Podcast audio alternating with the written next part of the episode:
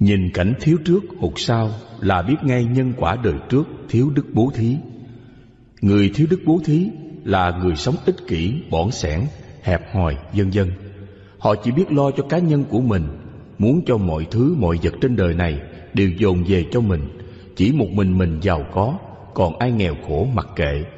Lòng tham muốn của con người giống như chiếc túi không đáy, đựng không bao giờ đầy. Vì thế, lòng ham muốn không bao giờ đạt được thỏa mãn.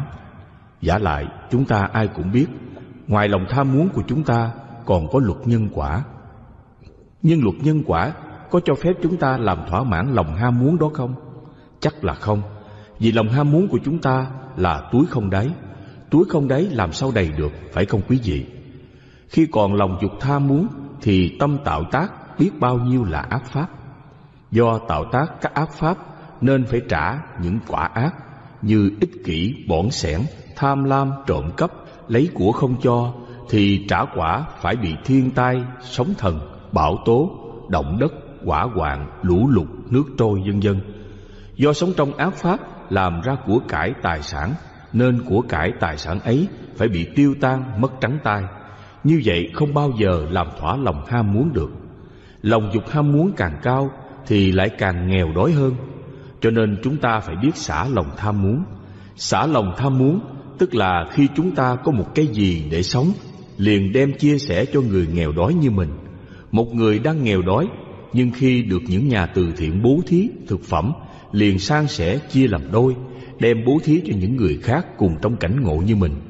Những người nghèo mà làm được những điều này, chắc chắn những người này sẽ giàu lòng yêu thương mình và yêu thương người.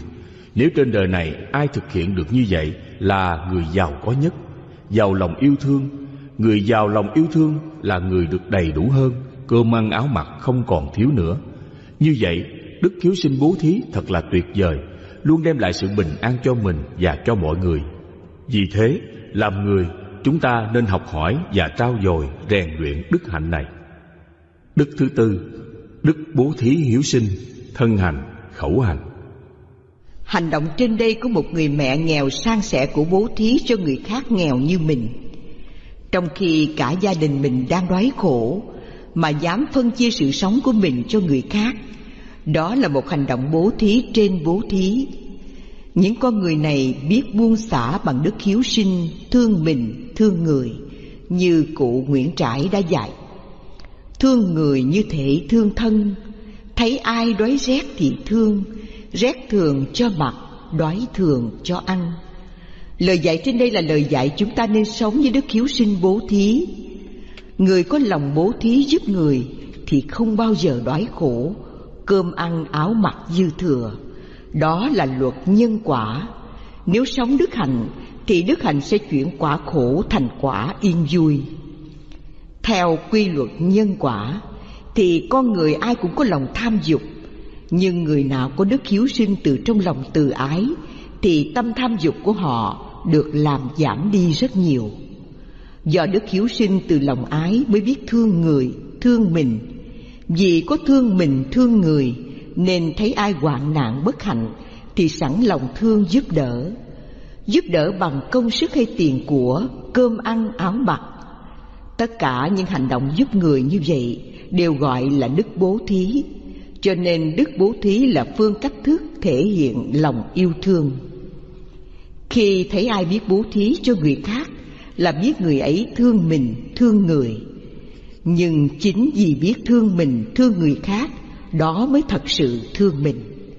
Còn cứ nghĩ thương mình mà cứ lo gom góp mọi thứ vào cho mình Còn ai khổ mặc kệ ai Ai đói cũng không cần biết tới. Do không cần biết đến cuộc sống của mọi người nên đã tự làm khổ mình, biến mình trở thành những con người vô đạo đức. Người ích kỷ bỏn sẻn, lúc nào cũng nơm nớp, sợ mọi người sẽ trộm cắp, cướp lấy hay chiếm đoạt của cải tài sản của mình. Vì thế, người có của cải giàu sang cũng khổ. Khổ vì sợ hao mất tài sản, nên ăn không ngon, ngủ không yên giấc. Khổ vì phải nghĩ ngợi trăm mưu ngàn kế để làm ra tiền của. Khổ vì phải sinh lòng gian tham, dối trá, lừa đảo trăm muôn dạng người để thu tóm danh lợi về một mình. Người giàu sang biết chia sẻ, giúp đỡ những người nghèo khổ bất hạnh trong xã hội, Thì của cải tài sản không bao giờ hết, Không cần giữ gìn cũng không bao giờ mất mát. Vì nhân bố thí nên quả phải giàu sang. Còn người giàu sang mà tính tình bỏn sẻn ích kỷ không dám bố thí cho ai một đồng một cắt, Thì của cải sẽ không giữ gìn trọn vẹn. Tại sao vậy? Vì người giàu sang ích kỷ bỏn sẻn keo kiệt, là người chưa xả lòng tham lam. Chưa xả lòng tham lam là nhân nghèo đói. Hiện giờ giàu sang, nhưng không giữ gìn sự giàu sang được bền lâu đâu. Đến khi phước báo hết, thì của cải sẽ theo con cái hư phá tán, ăn chơi bài bạc hoặc bệnh tật mà đi sạch ruộng vườn cũng không còn trở thành những người nghèo đói đây là một câu chuyện bố thí để nhắc nhở chúng ta khi bố thí rồi thì không nên ân hận, không nên tiếc rẻ, dù chúng ta bị kẻ khác lừa đảo. Thà bị người lừa đảo còn hơn bỏ qua khi gặp một người có hoàn cảnh khó khăn hoặc có tai nạn, bệnh tật ngặt nghèo cần nên giúp đỡ. Tiền lẻ là tựa đề một câu chuyện xảy ra để nhắc nhở chúng ta lúc thực hiện đức hiếu sinh bố thí để thân tâm được thanh thản, an lạc và vô sự. Khi đã bố thí giúp người rồi Thì không nên hối tiếc Dù bị người khác lừa đảo Trong suy nghĩ của tôi Những người ăn xin luôn tự bịa ra những câu chuyện cực kỳ thuyết phục Đến nỗi bạn không thể biết được đâu là thật, đâu là giả Sau vài lần bị mắc lừa Tôi thực sự bực mình Không phải vì mất mấy đồng tiền lẻ đó Mà vì tôi cảm thấy mình giống như một thằng ngốc vậy Từ đó tôi tự nhủ sẽ không bố thí cho ai một xu nào nữa. Ngày nào trên đường đi làm, tôi cũng ghé mua một tách cà phê cappuccino và lần nào người ta cũng thối lại cho tôi vài đồng tiền lẻ. Hôm đó, khi tôi chuẩn bị cất những đồng tiền lẻ vào ví, thì có một người đàn ông tiến về phía tôi và nói Thưa ông, tôi đang trên đường đi về nhà thì xe bị hết xăng. Chiếc xe của tôi đậu cách đây bốn dãy nhà và có hai đứa bé đang chờ tôi trong xe. Nếu có thể ông làm ơn... Nghe thế tôi bực bình lẩm bẩm. Lại nữa. Nhưng rồi vẫn đưa ông ta 10 đô la. Tôi ngồi lại uống hết tách cà phê của mình rồi trở ra xe. Bỗng tôi thấy người đàn ông lúc nãy vội vàng chạy đến mỉm cười thật tươi. Rất cảm ơn ông, tôi đã đổ đủ xăng để về nhà và vẫn còn dư đây hai đô la để trả lại ông. Ngày mai tôi sẽ đến gửi trả 8 đô la còn lại cho ông. Ở hàng phía sau, hai đứa bé con ông in mũi vào tấm kính xe, trao cho tôi nụ cười thơ ngây. Cầm hai tờ bạc trong tay, tôi cảm thấy mình như là người có lỗi. Từ ngày đó trở đi, tôi không bao giờ còn cảm thấy phiền hà khi có ai đó nhờ giúp đỡ, và tôi cũng luôn cố hết sức để có thể chia sẻ cùng họ trong khó khăn theo Ngọc Khanh. Câu chuyện trên đây cũng là một câu chuyện nói đến tâm trạng chung của những ai có lòng thương người, biết bố thí, để chúng ta an tâm khi bố thí, chia sẻ với những ai gặp hoàn cảnh khó khăn, dù chúng ta có bị kẻ khác lừa đảo lường gạt. Mặc dù chúng ta có bị lường gạt, nhưng chúng ta đừng nên nghĩ mình bị lường gạt, mà nên nghĩ chúng ta đã giúp cho một người bất hạnh là đủ. Có một cậu sinh viên đến bệnh viện thăm người thân. Vừa đến bệnh viện thì có một người chạy ra xin tiền cậu. Cậu ơi, cậu hãy giúp cho tôi Cho con tôi 500 đồng để đóng tiền vào phòng cấp cứu. Nếu không thì con tôi phải chết. Không do dự, cậu sinh viên móc túi đưa cho bà ta 500 đồng. Bà ta cảm ơn rối rít và chạy vào bệnh viện. Lúc bấy giờ, có người nói với cậu sinh viên nọ, Cậu bị gạt rồi, có đứa trẻ nào cấp cứu đâu? Cậu sinh viên trả lời, Như vậy cháu rất mừng là không có đứa trẻ nào chết. Mục đích của cháu là cứu giúp cho trẻ em thoát chết, Và bây giờ không có em bé nào chết Là mục đích của cháu đã đạt được. Đó là nỗi vui mừng thật sự của cháu. Với tinh thần yêu thương bố thí Là phải nghĩ đến sự cứu giúp người thoát khổ Chứ đừng nghĩ chúng ta bị người khác lừa gạt Mà hãy nghĩ rằng chúng ta giúp người thoát khổ là mình vui mừng. Cậu sinh viên này có một tri kiến hiếu sinh bố thí tuyệt vời, không bao giờ nghĩ rằng mình bị người khác lừa gạt mà chỉ biết không có em bé nào chết là mãn nguyện. Với sự sống của em bé mới có giá trị lớn, còn 500 đồng của cậu sinh viên chỉ tượng trưng cho tình thương của cậu mà thôi. Lòng yêu thương bố thí cứu người thoát chết, thoát khổ là mục đích. Nên khi biết người khác đang khổ là chúng ta giúp đỡ ngay liền, chứ không chần chờ, đắn đo, suy tư hơn thiệt, sợ bị lường gạt hay không bị lường gạt. Người khác lường gạt mình là dai nợ mình, kiếp này không trả thì kiếp sau cũng phải trả. Luật nhân quả không ai trốn đâu cho khỏi. Vì thế, bất cứ thấy bất hạnh khổ đau thì nên sẵn sàng giúp đỡ với lòng thương yêu. Người gian xảo lường gạt không thể qua mắt được người có trí tuệ. Nhờ có trí tuệ và tình thương thì không ai dám lường gạt chúng ta được. Vì thế, chúng ta không sợ bị lường gạt. Nhưng khi đã bố thí xong thì chỉ biết giúp người thoát khổ chứ không nên nghĩ mình bị lường gạt. Khi làm một việc từ thiện như bố thí tiền của hay công sức của mình thì chúng ta nên tin rằng sẽ có những người được an ủi trong hoàn cảnh khổ, sẽ có những người thoát chết, thoát nạn, vân vân. Đó là mục đích của việc làm từ thiện bố thí do Đức Hiếu Sinh. Đức Hiếu Sinh bố thí mới thực sự là làm việc từ thiện, còn ngoài ra làm việc từ thiện coi chừng mình sẽ lợi dụng danh từ từ thiện để làm một việc khác, một việc làm danh và lợi. Cho nên quý vị phải nhớ, làm việc từ thiện phải xuất phát từ đức hiếu sinh. Đức thứ năm, đức hiếu sinh bố thí, cao thượng thân hành, khẩu hành. Đức hiếu sinh bố thí cao thượng là một hành động bố thí thân mạng mình để cứu người trong cơn hoạn nạn, dân dân. Trong cảnh nghèo đói, nhưng lại biết san sẻ từng sự sống của mình cho người khác, thì đó là đức hiếu sinh bố thí cao thượng. Trong lúc đang nguy kịch, Hoàng Văn Trọng và một số bạn nam đã không ngần ngại lao ra dòng nước dữ, cứu các bạn nữ cùng lớp bị sóng cuốn, lúng cát. Có người may mắn thoát nạn, nhưng có người ra đi mãi mãi, để lại vô vàng thương tiếc của mọi người. Chúng ta hãy đọc bài Anh hùng nhỏ tuổi trên báo Thanh niên và Cuộc sống số 124 thứ bảy 3 tháng 5 2008 tác giả Trương Quang Nam vào 14 giờ ngày 18 tháng 2 2007, em Hoàng Văn Trọng và một số bạn cùng lớp rủ nhau đi chơi Tết và chụp ảnh. Để có những tấm hình đẹp, các bạn cùng rủ nhau ra biển lấy vỏ sò, vỏ ốc kết lại và cùng tắm biển tại thôn Bắc Hòa, xã Ngư Thủy Bắc. Nhưng sự việc đáng tiếc không may đã xảy ra.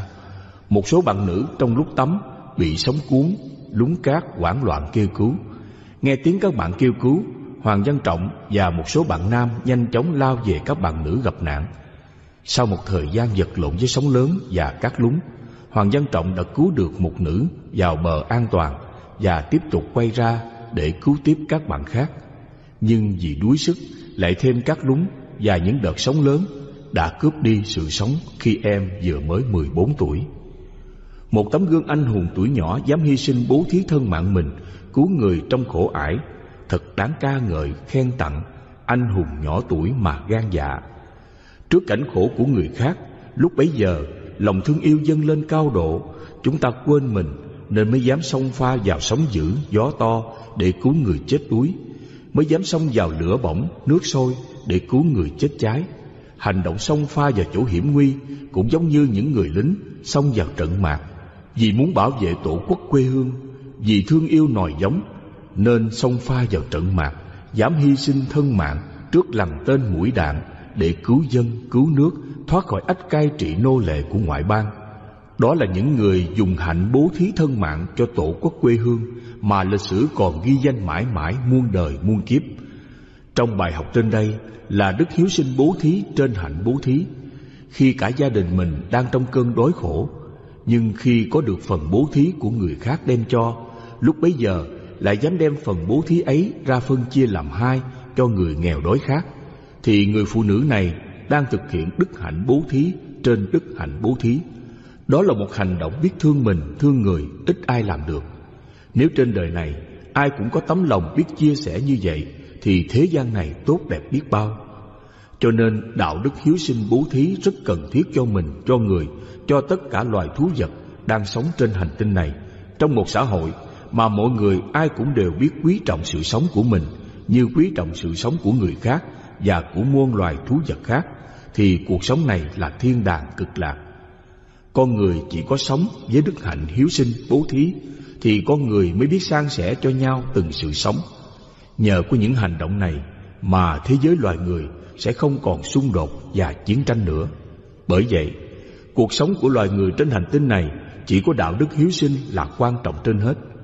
Một con người mà không đạo đức, dù là người có tài giỏi, nhưng tài giỏi ấy sẽ không làm lợi ích cho cuộc đời, mà còn làm khổ đau cho đời nhiều hơn. Ngược lại, một người không có tài mà có đức, thì xã hội này mọi người đối xử với nhau bằng đạo đức thương yêu, đùm bọc, san sẻ, tha thứ nhẫn nhục, tùy thuận bằng lòng vân vân thì sẽ đem lại sự an vui hạnh phúc cho nhau. Đức hiếu sinh bố thí rất quan trọng cho đời sống của loài người và loài vật. Xin quý vị cố gắng rèn luyện nhân cách của mình để mình trở thành là con người hiếu sinh. Đức thứ sáu, một tâm hồn cao thượng hiếu sinh. Một người có tâm hồn cao thượng là người luôn sống với đức hiếu sinh. Khi sống với đức hiếu sinh thì họ luôn luôn sẵn sàng dám hy sinh thân mạng mình cho sự sống của người khác. Dù gặp bao nhiêu gian khổ, họ cũng không bao giờ chùn bước hoặc từ nan trước những sự khó khăn và gian khổ. Một câu chuyện dưới đây, một người vì mọi người, để chứng minh cho chúng ta thấy sự dũng cảm gan dạ trước cái chết người ta vẫn coi thường, xem sự sống của mình nhẹ nhàng như lông hồng.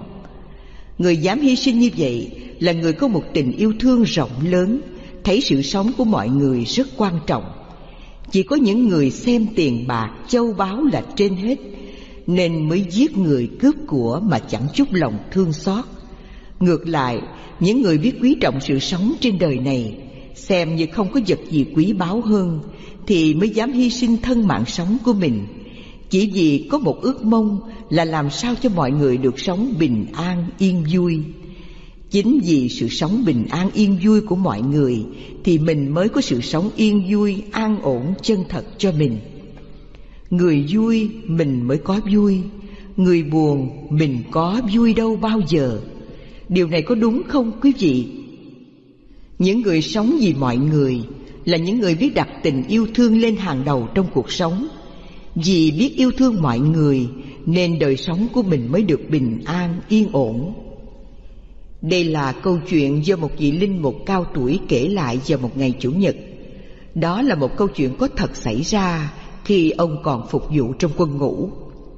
Một ngày nọ, vị trung sĩ huấn luyện cho doanh trại của ông bất thình lình ném một quả thủ pháo vào một nhóm lính trẻ.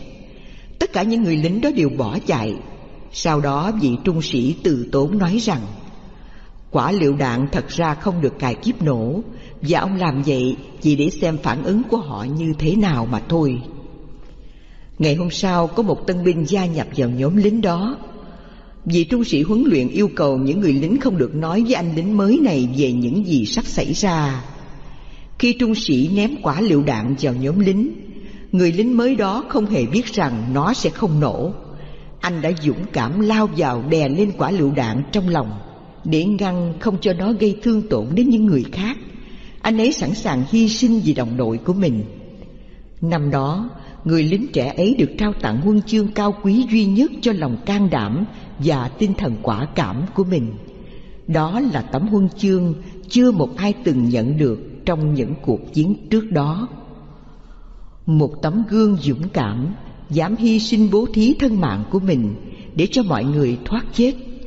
Những người làm được những điều này đều là những người sống với một tâm hồn cao thượng hiếu sinh bố thí thân mạng một hành động dũng cảm, gan dạ mà ít có người làm được. Bởi vậy, những ai làm được điều này, chúng ta đều nên kính phục và tôn trọng lòng dũng cảm đức hiếu sinh cao thượng bố thí vĩ đại. Chúng ta làm người cần phải tập những gương hạnh hiếu sinh bố thí cao thượng này để xứng đáng là một con người. Đức thứ bảy, Một bài học đức hiếu sinh tuyệt vời.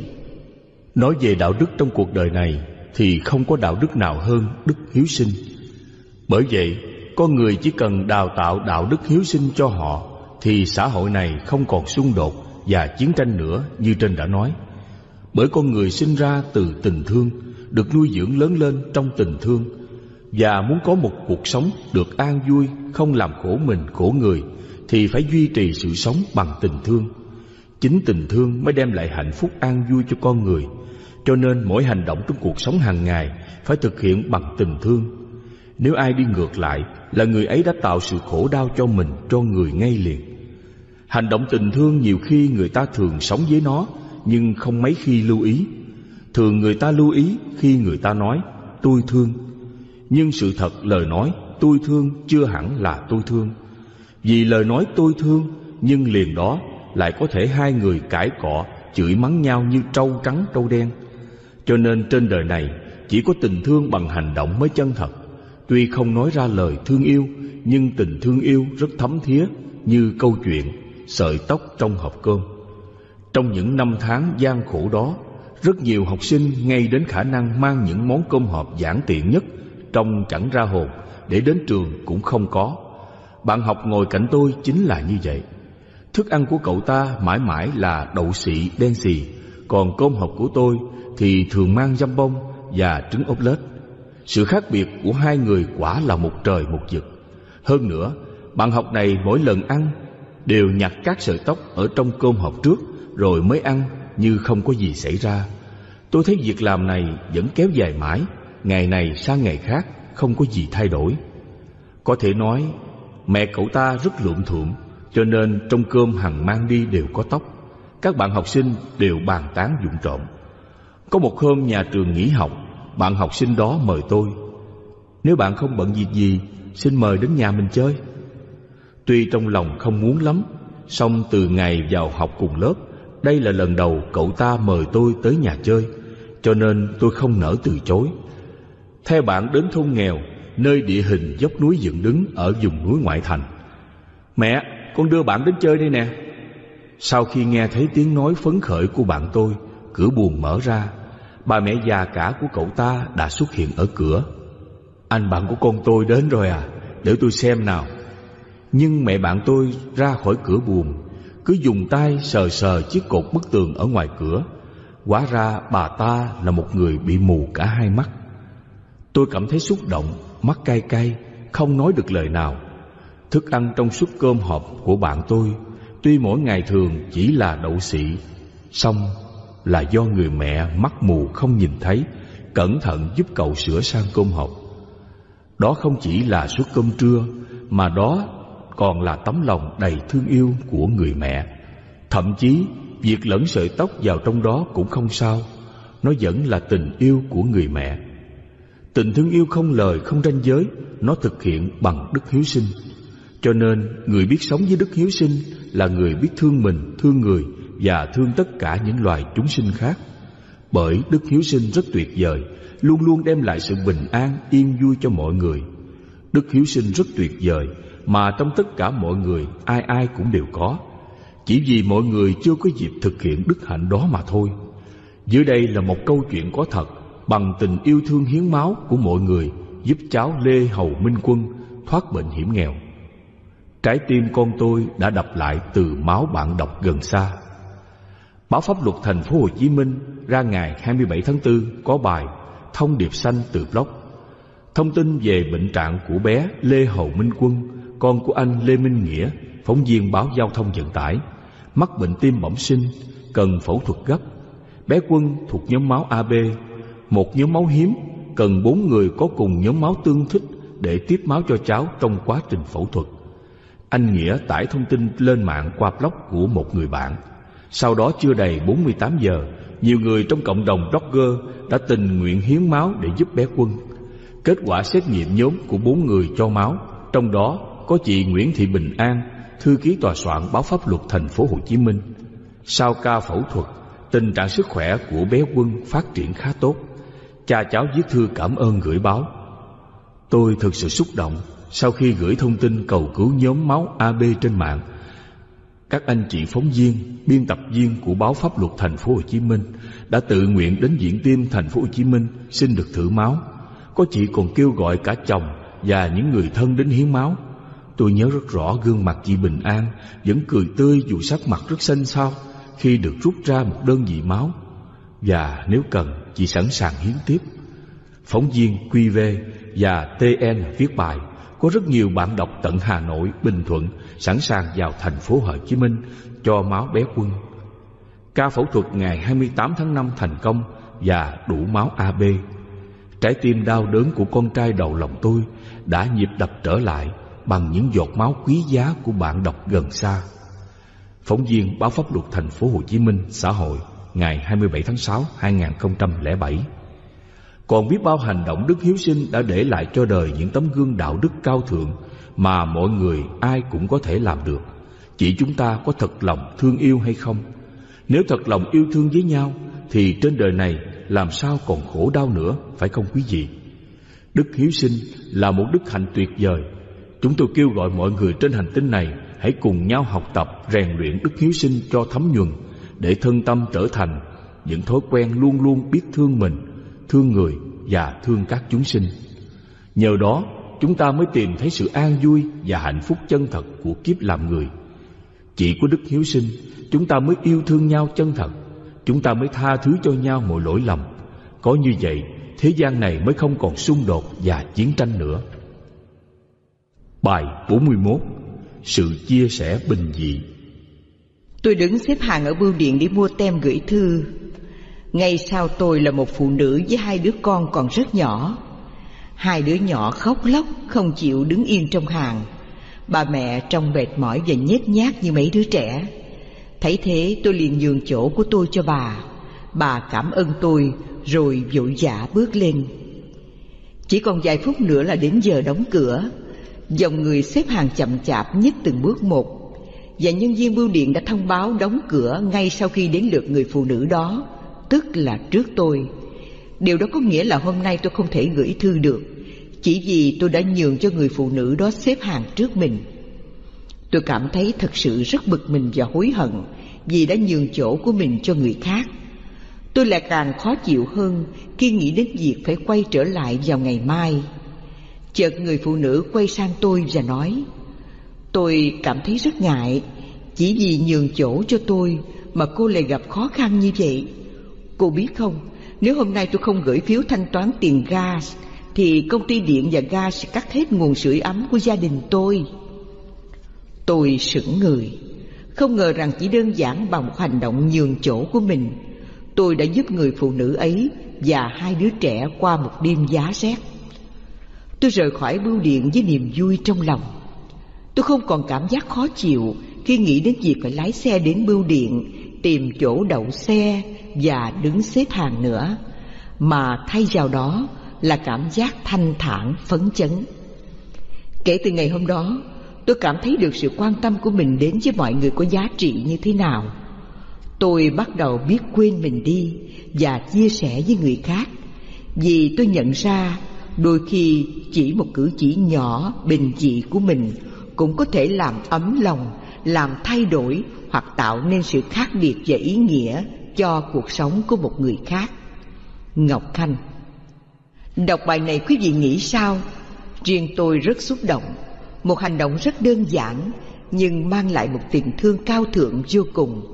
Nhường chỗ giúp cho người là đã đem lại sự bình an, yên vui cho người, thì hạnh phúc an vui nào bằng khi chúng ta đã thực hiện, Chính điều này đã xả tâm ích kỷ bỏng sẻn của chúng ta một hành động bình dị, đơn giản, ai cũng có thể làm được. Nhưng nó nói lên được một tình yêu thương của chúng ta Đối với mọi người thật tuyệt vời. Bài làm một đại ý. Bài này nói lên một cử chỉ nhỏ, rất bình dị, đơn giản Mà ai cũng có thể làm ấm lòng, làm thay đổi hoặc tạo nên sự khác biệt cho cuộc sống của người khác. Hai phân đoạn. Bài này có tám đoạn. Một Tôi đứng xếp hàng ở bưu điện đi mua tem gửi thư. Ngay sau tôi là một phụ nữ với hai đứa con còn rất nhỏ.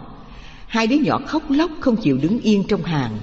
Bà mẹ trông mệt mỏi và nhếch nhác như mấy đứa trẻ. Hai, Thấy thế, tôi liền nhường chỗ của tôi cho bà. Bà cảm ơn tôi rồi vội vã bước lên.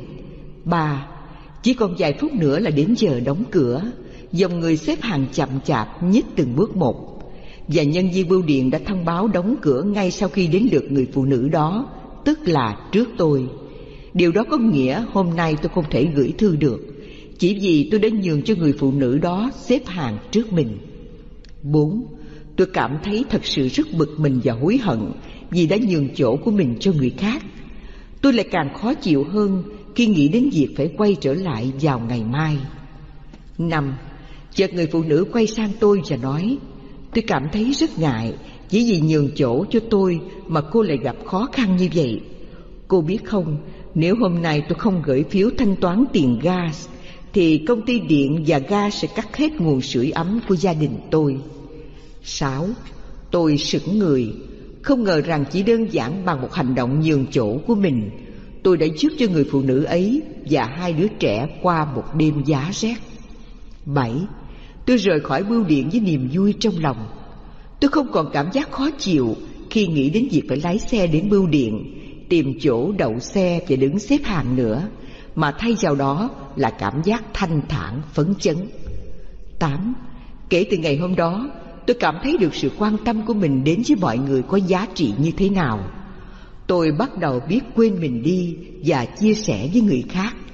Vì tôi nhận ra đôi khi chỉ một cử chỉ nhỏ bình dị của mình cũng có thể làm ấm lòng, làm thay đổi hoặc tạo nên sự khác biệt và ý nghĩa cho cuộc sống của một người khác. Ba, Đáp án. Bài này có tám đức. Một Luật nhân quả nghiệp báo thân hành ý hành. Hai Đức khiếu sinh nhường chỗ thân hành. Ba Đức khiếu sinh duyên nghiệp báo nhân quả thân hành. Bốn Thiếu đức hiếu sinh nhường chỗ ý hành. Năm, Đức tri ân hiếu sinh khẩu hành. Sáu, Đức hiếu sinh nhường chỗ thân hành có giá trị không phải nhỏ. Bảy, Đức hoan hỷ nhường chỗ hiếu sinh ý hành. Tám, Đức quên mình quan tâm đến người hiếu sinh ý hành. Bốn, Hướng dẫn giải trình án. Hướng dẫn giải trình án là chỉ dẫn làm những bài luận văn về đạo đức hiếu sinh mà đầu đề là tám đoạn trong bài học đã được phân chia rành rọt. Các tu sinh phải tự làm lấy cho đầy đủ nghĩa lý thâm sâu của đạo đức hiếu sinh cá nhân, gia đình và xã hội. Nếu làm chưa đủ ý nghĩa trên đã hướng dẫn thì bài luận văn chưa hoàn chỉnh. Phải ghi nhớ những lời hướng dẫn trên đây để cố gắng triển khai tri kiến giải thoát. Vì cuộc đời tu hành theo Phật giáo duy nhất chỉ có tri kiến hiểu biết giới luật đức hạnh thì tâm mới ly dục, ly ác pháp. Còn không có tri kiến giải thoát, thì tâm không bao giờ giải thoát. Vì thế, tu hành chỉ còn ức chế tâm mà thôi. Năm, giải trình án. Đức thứ nhất, luật nhân quả nghiệp báo thân hành ý hành. Như chúng tôi đã nói, luật nhân quả rất công bằng và công lý. Ai làm ác, tức là làm khổ mình, khổ người và khổ các loài vật thì phải trả quả khổ đau. Còn ngược lại, ai làm điều lành thì sẽ hưởng được phước báo, hoàn cảnh bản thân, gia đình đều được yên vui và hạnh phúc. Hai đứa con nhỏ khóc lóc không chịu đứng vào hàng để chờ mua bưu phiếu. Chúng làm cho bà mẹ rất khổ sở giữa đám đông người. Đấy là nhân quả. Người đời thường bảo, con nợ vợ quan gia, cửa nhà tội báo. Đúng vậy, nhân quả có dây phải có trả nếu không dây, làm sao lại có con mà trả quả? Con cái không phải là nhân quả sao? Trên thế gian này, Trai lớn lên lấy vợ, Gái lớn lên gả chồng, Đó là một truyền thống từ ngàn xưa. Người ta cứ ngỡ rằng Trai gái lớn lên yêu nhau là hạnh phúc. Hạnh phúc mà con người hằng mơ ước, Đó là hạnh phúc trong tưởng. Còn hạnh phúc chân thật Không phải tìm từ trai gái yêu nhau. Trai gái yêu nhau là quy luật nhân quả sinh tồn. Dạng vật sinh ra đều theo quy luật này cả. Từ cây cỏ thảo mộc cho đến loài người và loài thú vật Đều phải theo quy luật này cả. Không có một loài vật nào ra khỏi quy luật này. Vì thế, con người ít ai thoát ra khỏi quy luật này. Ngoại trừ những bậc chân tu giải thoát Người ta mới cắt ái, ly gia, đoạn tuyệt con đường tâm sắc dục. Chúng ta hãy đọc câu chuyện thương tâm Do nhân quả kiếp trước đã gây tạo nhân quả chia lìa cha mẹ và con cái nên kiếp này lũ đã cướp đi cha mẹ của ba cháu gái để lại một người chị còn tuổi học trò mà phải gánh vác nuôi hai em thật là xót thương vô cùng Ai thấy cảnh này mà không động lòng rơi nước mắt phải không quý vị? Thay ba mẹ đưa em đến trường. Sáng ngày năm tháng chín ở thôn Lâm Lan, xã Châu Hóa, huyện Tuyên Hóa, tỉnh Quảng Bình, ba chị em Ngô Thị Nhung, Ngô Thị Huyền và Ngô Thị Ngọc Trinh dắt nhau tới trường dự khai giảng năm học mới. Trong cơn lũ lớn ngày 7 tháng 8 vừa qua, cả ba mẹ của ba cháu gái đã bị chết do lũ. Chị cả Ngô Thị Nhung bây giờ trở thành ba, thành mẹ chăm lo cho hai em. Hôm qua Trinh cứ khóc mãi, hắn đòi đưa đi học chứ không chịu đi một mình, rồi còn cả Huyền nữa. Chỉ mần răng mà đưa cả hai đứa một lúc. Nhung nói trong nước mắt, khi ba mẹ còn, ngài khai trường, Nhung chỉ lo cho riêng mình. Nay Nhung phải dậy từ 4 giờ sáng để nấu cơm cho hai em ăn. Suốt cả tuần qua, cả ba chị em cứ xúm xích chuẩn bị sách vở quần áo cho ngày khai giảng. Không còn ba mẹ để nhắc nhở từng thứ, nên em soạn sách vô, chị lại lấy ra, quay lui quay tới, chẳng biết cái nào cần, cái nào chưa. Trong hình ảnh này thật đáng thương cho ba chị em Nhung. Càng thương xót cho ba chị em Nhung, chúng ta lại nhớ câu tục ngữ. Còn mẹ gót đỏ như son, chẳng may mẹ mất, gót con dính bùn. Đúng vậy, cuộc đời này sao con người phải chịu nhiều đau khổ mà không còn nước mắt để khóc nữa, phải không quý vị? Nhìn cảnh này chúng ta xót thương vô cùng. Một cháu gái tuổi còn học trò làm sao nuôi dưỡng hai em? Đêm đêm ba chị em nằm sát bên nhau để nương tựa vào nhau mà sống. Tình thương của cha và của mẹ còn đâu nữa. Ba cháu này kiếm đâu ra tình thương ấy? Ôi xót xa vô cùng. Nhớ ba mẹ, ba chị em chỉ còn biết ôm nhau mà khóc. Trẻ con chỉ biết nương tựa vào cha mẹ, ông bà, vào những người thân của mình. Còn bây giờ biết nương tựa vào ai đây? Hai em thì nương tựa vào chị, còn chị biết làm gì đây mà nuôi các em? Càng nghĩ, tâm can càng rã rời, càng suy nghĩ, tâm can càng thấy khổ đau vô cùng, vô tận. Nhìn hình ảnh ba cháu trơ trọi, chúng ta không thể cầm những giọt nước mắt, thương cho thân phận các cháu ngày mai sống sẽ ra sao. Cháu gái tuổi còn học trò, biết làm gì nuôi hai em. Cuộc đời đầy dẫy cạm bẫy, ác pháp muôn mặt. Rồi đây các cháu có thoát khỏi nanh vuốt của loài chồn cáo ác độc chăng? Chúng đang rình rập chờ có cơ hội là đốt ngay. Cuộc sống con người đều do nhân quả điều hành, cho nên dây nhân nào thì gặt quả nấy. Nhìn hoàn cảnh của ba cháu Nhung, Huyền, Trinh thì biết ngay nhân quả đời trước ba cháu đã gieo quả chia lìa nên đời nay phải gặt quả lìa cha lìa mẹ trong lúc tuổi còn thơ ngây. Nhân quả quá khứ của các cháu như thế nào chúng ta làm sao biết được nhưng chắc chắn phải có nhân quả phải không quý vị? Đứng trước cảnh các cháu sớm lìa cha lìa mẹ sống bơ vơ trên đường đời trơ trọi thì ai lại không xót xa thương cảm. Cho một vài ví dụ như đời trước, các cháu từng bắt cá cha và cá mẹ giết và ăn thịt để lại một đàn cá con bơ vơ thì hiện giờ các cháu cũng phải trả quả mất cha mất mẹ bơ vơ như vậy. Cho nên khi am tường hiểu biết luật nhân quả thì chúng ta rất sợ hãi những hành động ác thường làm đau khổ mình, đau khổ người và đau khổ tất cả chúng sinh. Khi những hành động ác làm đau khổ cho mình, cho mọi người và chúng sinh thì chúng ta không thể nào tránh khỏi những hậu quả tai nạn, bệnh tật, đối khổ, mất cha, mất mẹ, vân vân. Có thể đến với chúng ta khi thời tiết nhân duyên hội đủ. Khi thời tiết nhân duyên đã đủ thì trốn đâu cũng không khỏi. Vì hiểu biết luật nhân quả không tha thứ cho một ai và không ai trốn bất cứ nơi đâu mà thoát khỏi luật nhân quả này. Cho nên, ngay từ bây giờ, chúng ta phải hết sức cẩn thận về thân hành, khẩu hành và ý hành. Đó là ba nơi xuất phát nhân và quả, nhất là ý hành. Khi chúng ta muốn khởi một ý niệm thì ý niệm ấy phải được suy tư kỹ càng rồi mới biến ra hành động làm hay nói. Nhờ đó, nó thành một thói quen hay tư duy khi muốn làm một điều gì thì tâm chúng ta nhắc nhở phải suy nghĩ, phải tư duy kỹ lưỡng xem ý niệm ấy có làm hại ai không. Nếu không có hại thì mới bắt đầu hành động nơi miệng, nơi thân.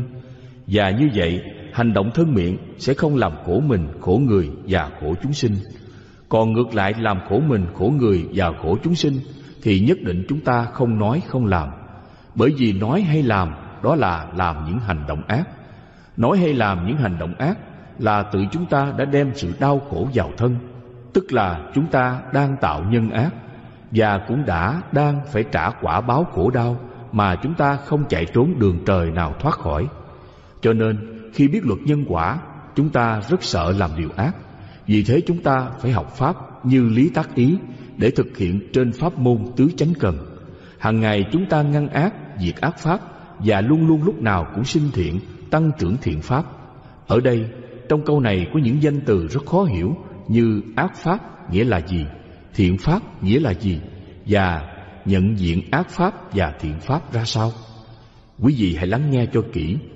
Ác pháp là những hành động thân, miệng, ý làm khổ mình, khổ người và khổ chúng sinh. Còn ngược lại, những hành động nào không làm khổ mình, khổ người và khổ chúng sinh thì đó là thiện pháp. Và có một thiện pháp tuyệt vời mà trong pháp môn tứ chánh cần thường nhắc nhở chúng ta nên sinh thiện pháp đó và tăng trưởng. Vậy thiện pháp đó như thế nào? Đó là tâm vô lậu hoàn toàn. Đó là trạng thái tâm bất động trước các ác pháp và các cảm thọ. Đó là tâm thanh thản, an lạc và vô sự. Có tu tập như vậy, thiện pháp sinh và tăng trưởng thì chúng ta mới không bị dục vọng sai khiến làm những điều vi phạm giới luật đức hạnh. Nhờ đó, chúng ta không bị nhân quả nghiệp báo khổ đau chi phối. Nhờ đó, chúng ta mới sống được bình an, yên vui, tràn đầy hạnh phúc. Nhờ đó thân tâm mới được thanh thản, an lạc và vô sự. Cho nên chúng ta phải nhớ, luật nhân quả nghiệp báo là một đạo luật rất công bằng và công lý. Phải thường nhắc nhở tâm sống không làm khổ mình, khổ người và khổ tất cả chúng sinh. Đức thứ hai, đức hiếu sinh nhường chỗ thân hành. Nhường chỗ ngồi cho người khác là một đức hạnh, đó là đức hiếu sinh nhường chỗ. Đức hiếu sinh nhường chỗ ngồi cho những người già yếu, cho những phụ nữ có em bé nhỏ trên xe buýt, trong phòng họp hay bất cứ nơi công cộng nào cũng đều phải biết nhường nhịn chỗ ngồi cho những người bất hạnh, kém may mắn, kém sức khỏe, khuyết tật, bệnh tật, vân vân.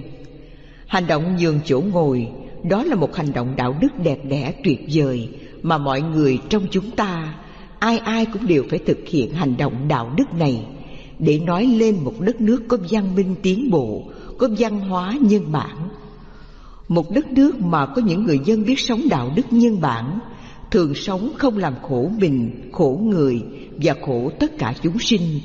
Đó là một nền văn hóa và văn minh tiến bộ trong thời đại khoa học kỹ nghệ hóa toàn cầu.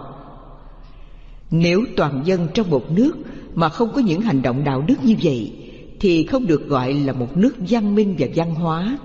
Cho nên đức hiếu sinh nhường chỗ ngồi là đức hạnh nhân bản mà toàn dân trong nước đó đều thực hiện được như vậy. Đó là một hình ảnh đẹp đẽ để xác định cho một đất nước có văn minh, có văn hóa. Nhiều khi người ta chỉ hay viết chữ văn minh và văn hóa mà nhìn cách mọi người dân trong nước đối xử với nhau thiếu nhường nhịn, thiếu tôn trọng thì biết ngay đất nước đó chưa văn minh tiến bộ và văn hóa bị xuống cấp. Trong bài học trên đây, tác giả nhường chỗ xếp hàng trước cho người phụ nữ có hai cháu bé nhỏ để mua bưu phiếu. Hành động nhường chỗ là một đức hạnh hiếu sinh tuyệt vời mà mọi người trong chúng ta cần phải học, cần phải tu tập rèn luyện nhân cách này. Vì có thương người tàn tật, người già yếu, người có con nhỏ còn bồng ẩm trên tay mà đi xe buýt hay xếp hàng mua vé tàu, xe cộ, máy bay dần dần là một sự khó khăn vô cùng. Khi xe dừng hoặc xe chạy đều bị nghiêng qua ngã lại thật là tội nghiệp, phải không quý vị? Đây là một câu chuyện trên chuyến xe buýt mà tác giả đã thuật lại để làm một bài học về đạo đức hiếu sinh, biết nhường chỗ cho mọi người với tựa đề Tôi đi xe buýt. Hàng ngày tôi mất khoảng 35 phút đi xe buýt đến công sở và cũng chừng ấy thời gian để ngồi xe buýt đi về. Khi phải đi xe buýt nhiều như tôi, bạn mới nhận ra sự khác biệt giữa việc tìm được một chỗ ngồi trên xe và việc phải đứng suốt chuyến đi. Có một chỗ ngồi có nghĩa là bạn có thể tranh thủ nhắm mắt một chút hoặc đọc báo hay ít nhất là có thể ngã lưng trong giây lát. Ngược lại, nếu phải đứng suốt chuyến thì không đơn giản chân bạn sẽ mỏi nhừ mà bạn còn liên tục bị xô qua bên này, đẩy qua bên kia bạn phải gồng mình để không té nhào vào người khác và phải liên tục di chuyển mỗi khi có ai lên hoặc xuống xe. Chính những điều bất tiện đó khiến tôi bằng mọi cách phải tìm được một chỗ ngồi tử tế trên suốt tuyến đường. Nhiều lần đi lại, tôi đã có được kinh nghiệm rằng nếu tôi chịu khó đón xe sớm hơn một chút thì chắc chắn là tôi luôn có chỗ ngồi. Có một người phụ nữ lớn tuổi, hình như lúc nào cũng đi cùng một tuyến đường với tôi. Lúc trước, khi tôi lên xe buýt sau bà, thì tôi luôn luôn phải đứng trong khi bà có chỗ ngồi đàng hoàng. Từ khi tôi đón xe sớm hơn, tôi luôn có mặt trên xe buýt trước bà và dĩ nhiên là ngồi chễm chệ trong khi bà phải đứng. Ban đầu tôi cảm thấy hơi say rứt, cảm thấy như mình đang giành chỗ ngồi của bà vậy. Nhưng lâu dần tôi mặc kệ cái cảm giác đó và cứ ngồi yên cái chỗ mình giành được. Hôm đó trên đường về nhà, khi vừa bước lên xe buýt, đột nhiên tôi cảm thấy buồn nôn khủng khiếp. Tôi cố gắng gượng lại, gồng mình để chịu đựng vì sợ rằng mình sẽ nôn ra đầy xe mất. Bỗng nhiên, một bàn tay ấm áp nhẹ nhàng dìu tôi ngồi xuống ghế. Tôi ngạc nhiên khi nhận ra rằng đó chính là người phụ nữ tôi vẫn gặp mỗi sáng đi làm, là người mà tôi đã giành lấy chiếc ghế bằng cách đi làm sớm hơn. Bà dìu tôi ngồi vào ghế của bà và dịu dàng đứng bên cạnh, che cho tôi khỏi bị da quệt bởi những người lên xuống xe.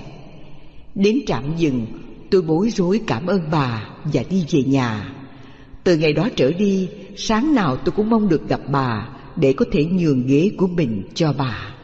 Theo Ngọc Khanh, chiếm ghế ngồi của một người khác trên xe buýt là một hành động không tốt, được xem là thiếu đạo đức, vì lòng ích kỷ nghĩ đến bản thân của mình mà trong bài học này tác giả đã chân thật nói lên tâm niệm của mình đi sớm hơn để chiếm ghế ngồi của người khác. Một hành động xem thì bình thường, nhưng ý niệm trong tâm mình là một tâm niệm ác tham lam, chỉ biết nghĩ cho mình, chẳng nghĩ đến ai cả. Một hành động vì mình là một hành động xấu xa. Chúng ta làm người phải hiểu biết, nếu vì mình thì phải vì người. Vì chúng ta không thể sống có một mình mà phải cùng sống có nhiều người. Có nhiều người thì mọi người vui thì mình mới vui. Thứ hỏi, chỉ có một mình mình vui, còn bao nhiêu người không vui thì mình có vui được không? Cho nên sống trong tập thể là phải sống có tình, có nghĩa, có văn hóa đạo đức, có pháp luật, kỷ cương, có nề nếp tôn ti trật tự vân vân. Chúng ta là những con người học đạo đức nhân bản thì nên cẩn thận từng tâm niệm của mình vì nó thường xui khiến chúng ta làm những điều ác, những điều vô đạo đức giống như tác giả viết bài trên đây đã làm một điều mà lương tâm tác giả hối hận vì chiếm chỗ ngồi trên xe buýt của người khác. Người học đạo đức thì luôn luôn thực hiện đức hiếu sinh nhường chỗ ngồi cho người khác, chứ không bao giờ chiếm chỗ ngồi của người khác. Bởi mọi hành động đạo đức hiếu sinh thì nhường chỗ ngồi cho người khác cũng là một hành động đạo đức nhân bản rất đáng khen và tán dương hành động đẹp đẽ đó vì nó đem lại sự yên vui cho mình, cho người. Và như vậy, chúng ta mới thấy tâm mình hân hoan, một niềm vui lân lân thanh thoát nhẹ nhàng khi biết mình đã làm một điều lợi ích cho người yếu đuối già cả, cho người phụ nữ có em bé nhỏ. Ngược lại, chúng ta chiếm chỗ ngồi của người khác là làm cho người ta mất chỗ ngồi, khiến họ phải khổ sở nhọc nhằn, trong khi chúng ta ngồi an ổn trên xe buýt. Sự an ổn như vậy không hạnh phúc và an vui đâu quý vị ạ.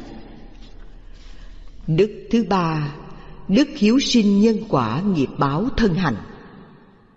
Thương người đem lại sự bình an cho người là đạo đức hiếu sinh mà mọi người cần phải học tập, nhất là muốn sống được với đức hiếu sinh thì thường nhắc nhở tâm mình không nên làm khổ mình, khổ người và khổ tất cả chúng sinh. Chính nhờ sống có đạo đức được như vậy, đó là chúng ta sống với đức hiếu sinh nhân quả nghiệp báo thiện. Người sống với đức hiếu sinh nhân quả nghiệp báo thiện thì cuộc sống thường được bình an, yên vui, không tai nạn, không bệnh tật, trí tuệ thông minh, vân vân. Thời đại chúng ta là một thời đại văn minh tiến bộ về mặt khoa học kỹ thuật. Nhờ đó, công kỹ nghệ sản xuất ra nhiều vật chất phục vụ đời sống con người rất đầy đủ tiện nghi. Nhưng được mặt này mất mặt kia Nên đời sống con người về mặt văn hóa đạo đức Đang xuống cấp trầm trọng. Trong khi xã hội đạo đức đang xuống cấp Thì lại xuất hiện những thần đồng văn hóa đạo đức Để quân bình vật chất và đạo đức loài người. Chúng ta hãy đọc những câu chuyện thần đồng Đã xảy ra khắp nơi trên thế giới. Đó là những bài học văn hóa đạo đức từ những trẻ em Khiến cho người lớn chúng ta phải thấy xấu hổ và giật mình đây là những bài học đạo đức từ các em thần đồng Bài học từ trẻ con Chẳng biết đùa hay thật Nhà thơ Trần Đăng Khoa kể có lần anh bị một cậu bé ở Hải Dương dán cho một lưỡi tầm xét. Khi nghe giới thiệu người đàn ông trung niên đứng trước mặt là thần đồng thơ Việt dạo nào, cậu bé ấy nói luôn, ai chứ bác Khoa là con biết, bác chuyên làm thơ con cốc, bác có bài thơ y hệt bài con cốc, đó là bài con bướm vàng. Kia là con cốc từ xa đến Nó ngồi đấy rồi nhảy đi. Đây là con bướm vàng Nó cũng từ xa đến rồi bay đi. Nghĩa chẳng có gì khác nhau cả Chỉ khác là bác cho con cốc đôi cánh của con bướm Và bác cứ tưởng nó là con bướm. Thật tình nó chỉ là con cốc thôi. Nhà thơ Trần Đăng Khoa rút ra bài học. Lúc 8 tuổi như nó Tôi chỉ làm được những câu thơ ngớ ngẩn Chứ đâu đã có được những ý kiến riêng Đặc biệt là ý kiến khác mọi người Tôi cũng có cảm giác giống như Trần Đăng Khoa khi đọc thơ Marty, một thần đồng nước Mỹ. Marty mắc bệnh hiểm nghèo. Tác phẩm của cậu bé không chỉ chứng minh một nghị lực sống phi thường mà còn khẳng định một tài năng độc đáo. Mở đầu tập Khúc hát trái tim, Marty viết Cuốn sách này dành tặng những ai tin rằng cần phải biết ơn mỗi ngày qua như một món quà của cuộc sống. Cuộc đời Marty thật ngắn ngủi, đã từ giả nhân gian lúc chưa đầy 14 tuổi, nhưng cậu bé nghĩ về mẹ. Những khi tôi đau hoặc buồn, thì mẹ cũng rất buồn hoặc rất đau. Và nhận ra sự cao thượng từ một chú chó nhỏ. Hãy luôn tha thứ cho sự lãng quên, nhưng đừng bao giờ quên tha thứ. Có thể thần đồng thơ Việt Trần Đăng Khoa hay thần đồng thơ Mỹ Marty là vài trường hợp hy hữu, nhưng không thể che lấp được thực tế trẻ con đang ngày càng thông minh hơn. Mặt khác, nếu chịu khó quan sát, thì từ sự hồn nhiên và trong trẻo của trẻ con sẽ mang lại cho chúng ta nhiều cái giật mình thú vị. Đứa cháu gái của tôi sống ở Hồng Kông, nghỉ hè được về Việt Nam chơi. Tôi dắt cháu đi dạo ở trung tâm Sài Gòn và mua cho mấy cái kẹo. Khi bỏ viên kẹo vào miệng rồi, cháu cứ cầm mãi cái vỏ kẹo. Tôi dục quăng đi, cháu nhìn quanh rồi phụng phịu. Không thấy thùng rác nào gần đây đâu cậu ạ à.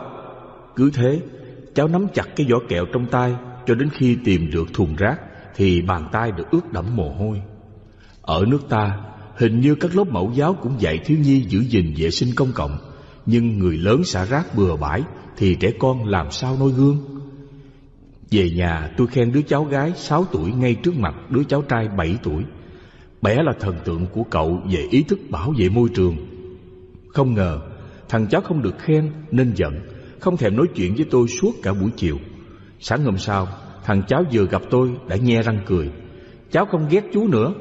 Tôi hỏi tại sao? Không ganh tị nữa à? Thằng cháu lắc đầu. Ghét chú làm đêm qua cháu khó ngủ quá. Ghét người ta thì mình cũng mệt lắm. Từ nay cháu không ghét ai nữa. Thú thật, Tôi không thể ngờ lại nhận được hai bài học thấm thía Nơi hai đứa cháu nhỏ dạy Tuổi tác ngày một nhiều tôi càng thấy trẻ con là một thế giới vô cùng đáng trân trọng.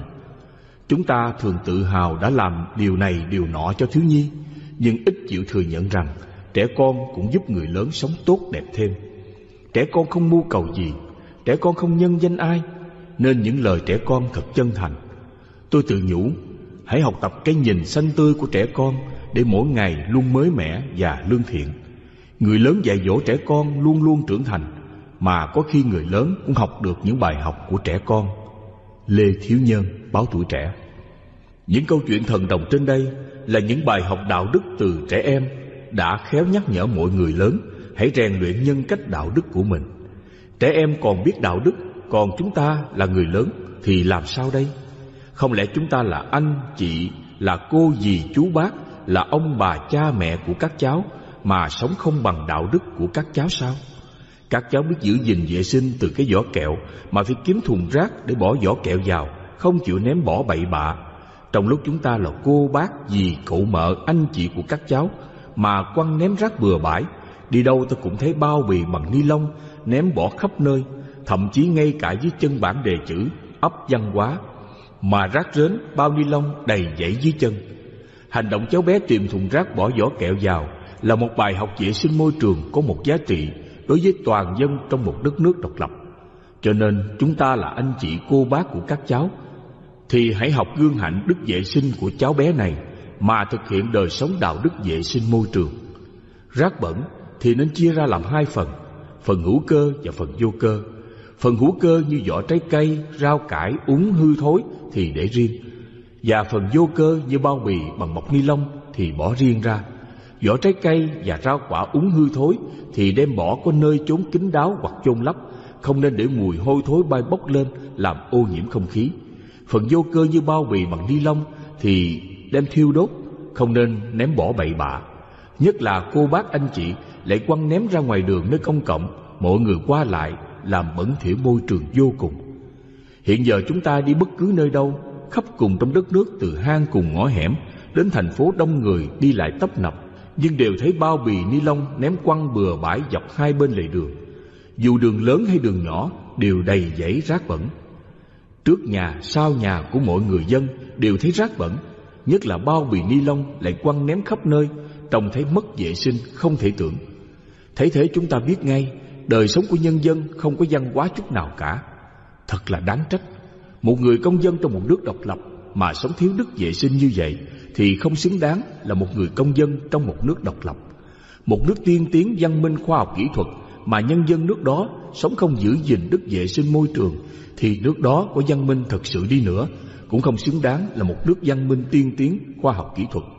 Một nước gọi là một cường quốc thế giới mà nền văn hóa đạo đức vệ sinh môi trường sống còn kém cỏi đến mức độ như vậy, thì không thể nào chấp nhận là một cường quốc thế giới được. Cho nên đạo đức vệ sinh môi trường có tầm quan trọng rất lớn. Một đất nước muốn có tầm cỡ quốc tế, thì toàn dân cần phải ý thức được trách nhiệm và bổn phận văn hóa đạo đức của mình đối với quê hương tổ quốc, để đất nước xứng đáng sánh vai cùng với các nước tiên tiến trên thế giới. Một cháu bé biết giận hờn là tự mình làm cho mình đau khổ, nên giữ thái độ vui vẻ bình thường. Ai đã dạy cho trẻ con điều đó? Chính từ trong nhân quả nghiệp báo tiền kiếp đã sống trỗi dậy và nhắc nhở chúng. Nếu tiền kiếp chúng không có huân tập những đạo đức ấy, thì làm sao kiếp này chúng biết lý luận để xả tâm mình thoát khỏi những ác pháp như vậy? Thật là tuyệt vời. Trẻ con mà còn biết xả tâm để được giải thoát Còn chúng ta là những người lớn thì làm sao đây? Không lẽ chúng ta là những người lớn có đầy đủ trí hiểu biết về cuộc đời mà không xả tâm sân hận khổ đau được như các cháu sao? Những bài học từ trẻ con là tấm gương sáng chói Nhắc nhở cho người lớn phải biết trong xã hội đạo đức đang mất dần Vì thế, chúng ta hãy xem những bài học này quý giá vô cùng Trẻ con thời đại này sao mà thông minh về đạo đức không thể ngờ được. Có phải chăng vì nền đạo đức của loài người đang xuống cấp trầm trọng thì quy luật nhân quả phải điều hành để cân bằng thiện ác, không thể để ác nhiều. Vì thế các vị thần đồng đạo đức xuất hiện để cân bằng thế giới vật chất và đạo đức. Cho nên trẻ con ngày nay phát triển trí tuệ mọi mặt rất sớm. Đó là một việc tự nhiên của vũ trụ. Nhờ đó mà con người mới ra sức rèn luyện nhân cách đạo đức làm người, làm thánh để chuyển dần cuộc sống đến chỗ hoàn toàn yên vui và hạnh phúc chân thật.